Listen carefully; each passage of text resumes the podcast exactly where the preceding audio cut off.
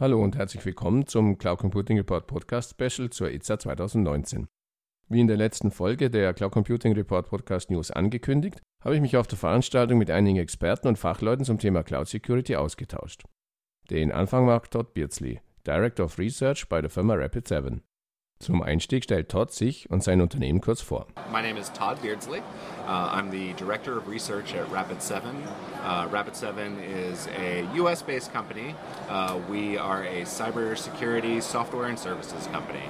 Um, so we mostly are B2B. We sell, you know, we, we sell our services to mostly medium to large businesses. Um, and we offer everything from vulnerability management uh, to incident detection and response, uh, to um, some more offensive software. We're also the, the keepers of the Metasploit project, um, which is where uh, I came in. I, I, was hired at Rapid7 initially um, as part of my work on, on Metasploit, uh, which is an open source, um, really kind of research slash offensive security platform. Danach sprechen wir über das Research-Projekt Under the Hoodie. Bei dem 180 Penetration Tests durchgeführt wurden. Ich bitte Tod, etwas mehr über das Projekt und seine Ergebnisse zu erzählen. Sure thing. Um, so penetration testing, um, it's a it's a practice that is part of pretty much any mature security program, and it is where you hire hackers to show up and break into your network, and then they tell you how they did it. um, and that's that's essentially what pen testing is. Now that that sentence is doing a lot of work. um, penetration testing tends to be uh, pretty occult, um, almost voodoo kind of work. You know, hackers. You know, they have their hoodies and all, all the you know. My, my pen testing days was, was all very cool, um, attacking attacking uh, companies um, and pretending to be a bad guy, but you know actually getting a paycheck out of it.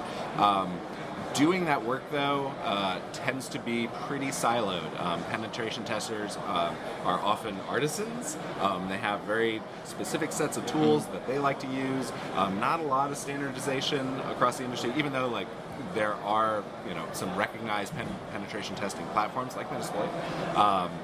It's still something that is sometimes hard to explain to people, like how exactly a penetration test goes on. So, what we wanted to do at Rapid7 was kind of demystify this. And so, we perform about a thousand ish or so penetration tests in a year. Um, we sample those uh, for Under the Hoodie. The most recent one, this is our third year with Under the Hoodie.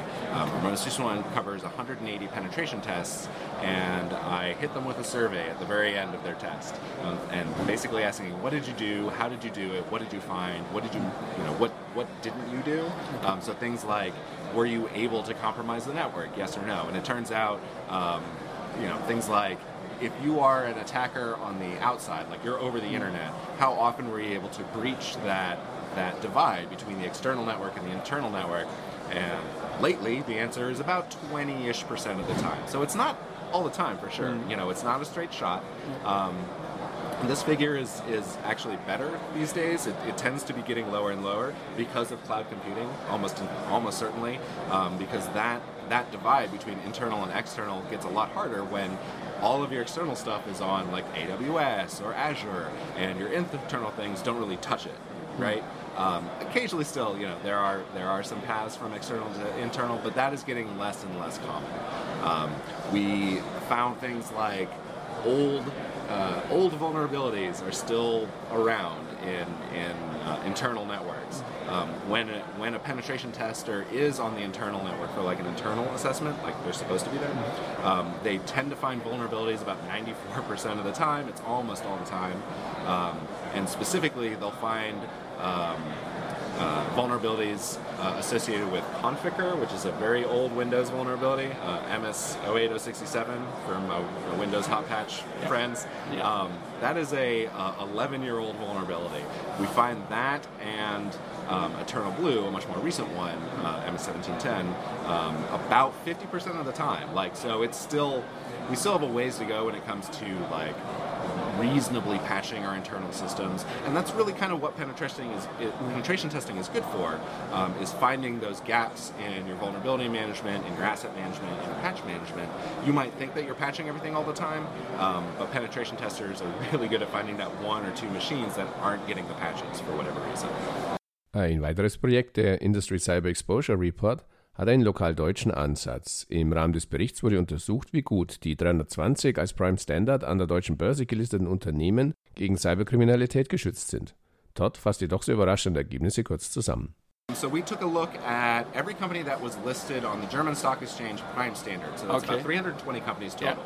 Um, it covers about 18 industries uh, that are that are mentioned there, and the ultimately the findings were one: um, we look at SMB and Telnet.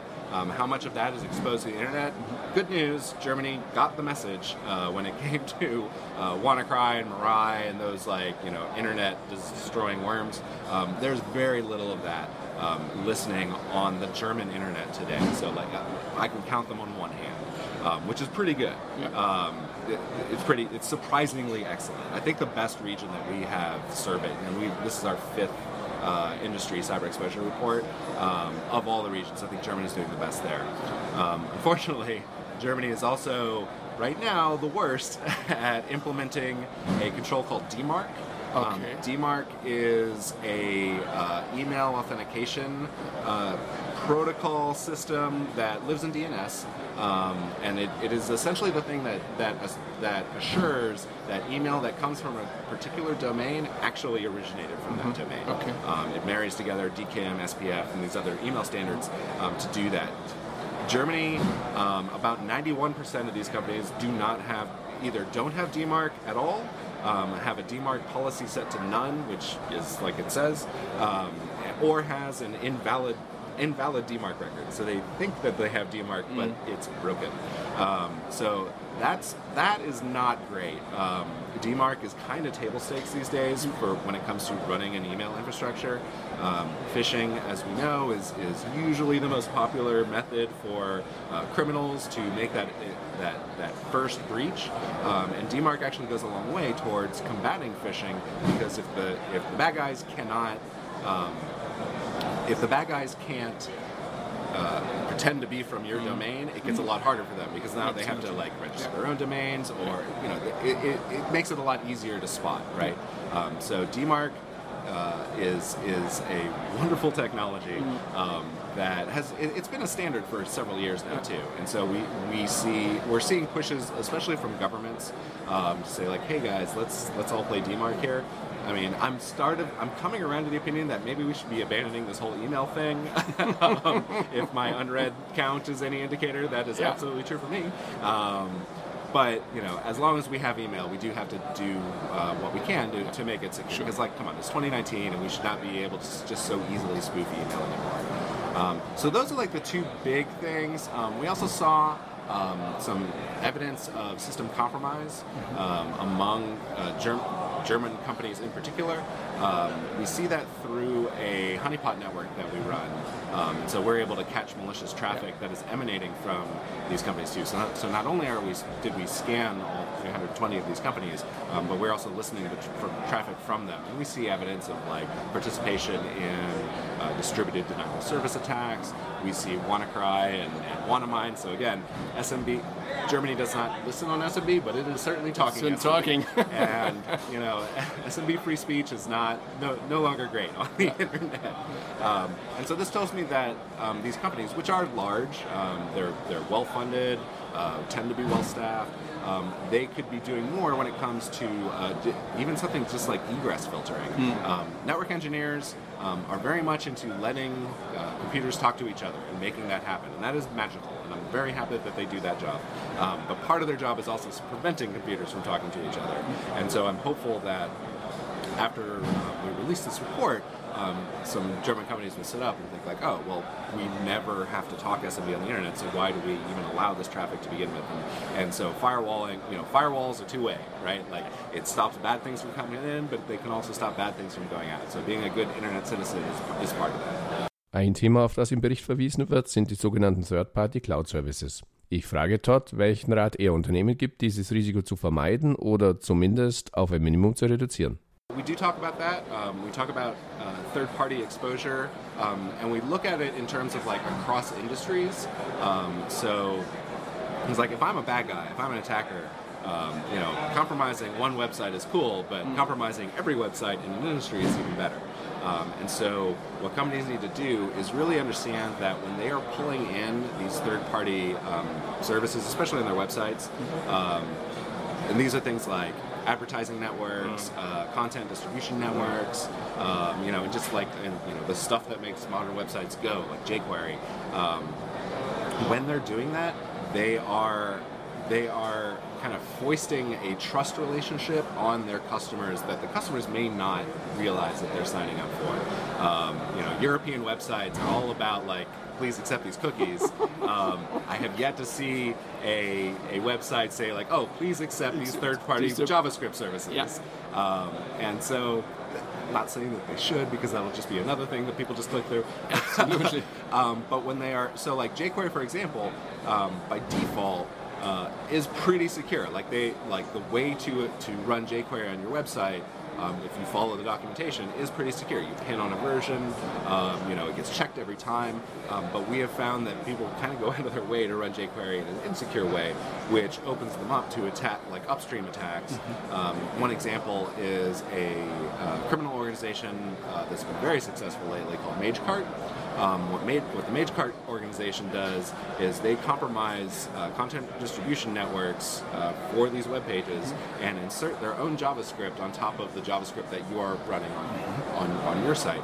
And what they what they target are uh, payment pages. So you want to buy something on the internet, you, you type in your credit card number, um, the vendor gets that, and the MageCart group gets that. so it's very similar to credit card skimming in the in the mm-hmm. real world, um, but they are able to do this now on the internet. And so like that, and we see that over and over again um, with you know with small you know you know tiny like local retail shops all the way up to like large entities, and famously like British Airways I think got popped by yeah. MageCart twice. Um, and so those are the kinds of things to look out for. Beachtet man die aktuelle Cybersecurity-Situation, so drängt sich der Verdacht auf, dass viele Unternehmen derzeit schlicht durch die Anzahl und Vielzahl an Bedrohungen überwältigt sind. Meine Frage an Todd lautet, ob er dieser Einschätzung zustimmt und welche Empfehlungen er Unternehmen geben kann, um diese Herausforderung zu bewältigen. Um, so at Rapid7, uh, we are all about simplifying uh, security programs.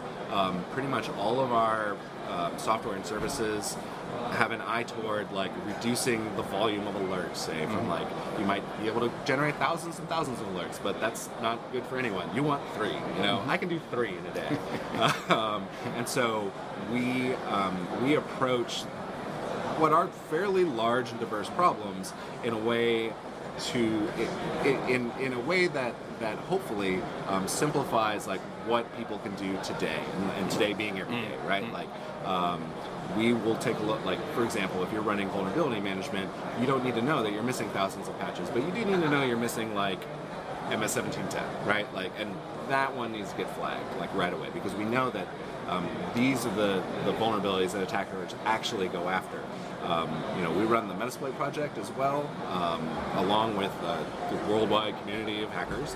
Um, and through Metasploit, we gain intelligence of like, well, what do attackers actually want to uh, exploit? Um, so we can tell the difference between, you know, just the fire hose of vulnerability notifications that come out every day versus the ones that are are looking like pretty solid vulnerabilities for bad guys. Um, in that category, for example, like RDP, um, there were uh, um, uh, is is a, a, vulnerability I worry about a lot um, and got a lot of traction in Metasploit and you know, we have coverage for it now. Obviously, the patches are available now. Um, RDP, I'm worried. I still am worried because we haven't seen like the big WannaCry kind of level attack with that yet. Um, and I, I, wake up every day wondering if today is the day. Um, you know, but between vulnerabilities, you know, vulnerabilities in software, vulnerability in processes, um, you know, the ever-present threat of phishing. Um, I do think we have our work cut out for us. Um, we have a long way to go, but I'm, I'm pretty confident that um, more and more people are realizing that every company is a technology company, and technology companies are starting to take, um, you know, de defense in depth security approaches pretty seriously.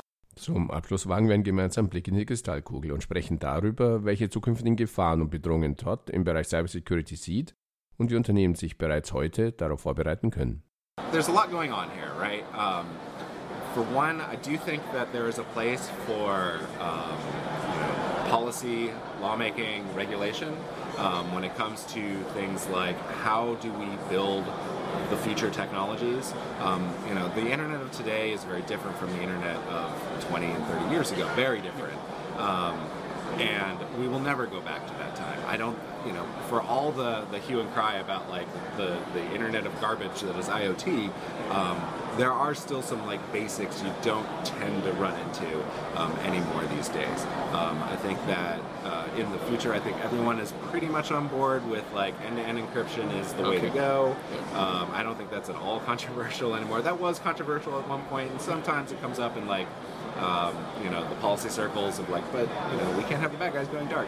Um, encryption just comes with so many upsides, um, not just like keeping secrets, but like encryption lets you assert that you know who you're talking to is actually who you're talking to. Um, this is a you know that and that's that's where bad guys live. Like they, it's all about um, uh, misdirection and.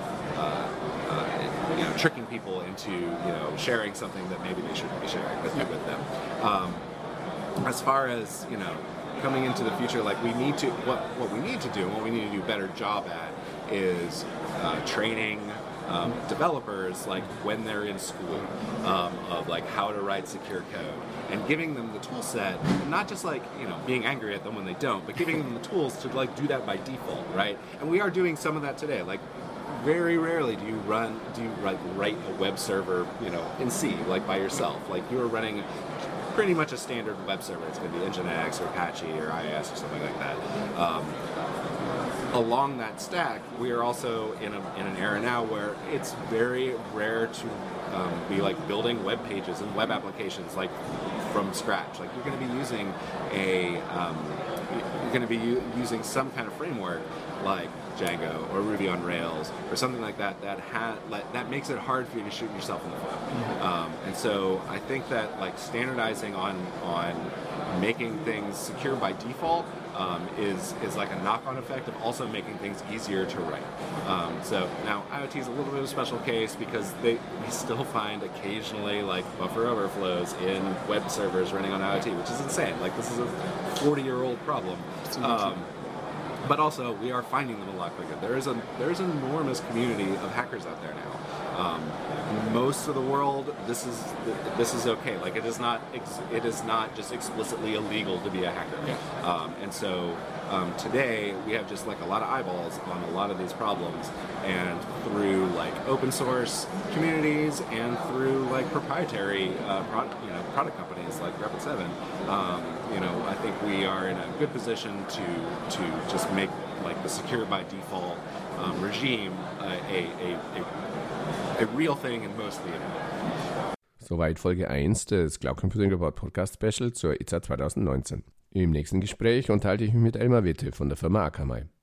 Falls Sie regelmäßig über neue Folgen im Cloud Computing Report Podcast informiert werden möchten, abonnieren Sie uns am besten auf Spotify, Apple iTunes, Apple Podcasts oder Google Podcasts. Falls Sie regelmäßig über neue News und Hintergrundberichte zum Thema Cloud Computing informiert werden möchten, abonnieren Sie am besten unseren Newsletter unter www.cloud-computing-report.de-newsletter. So viel für heute, vielen Dank fürs Zuhören und bis zum nächsten Mal.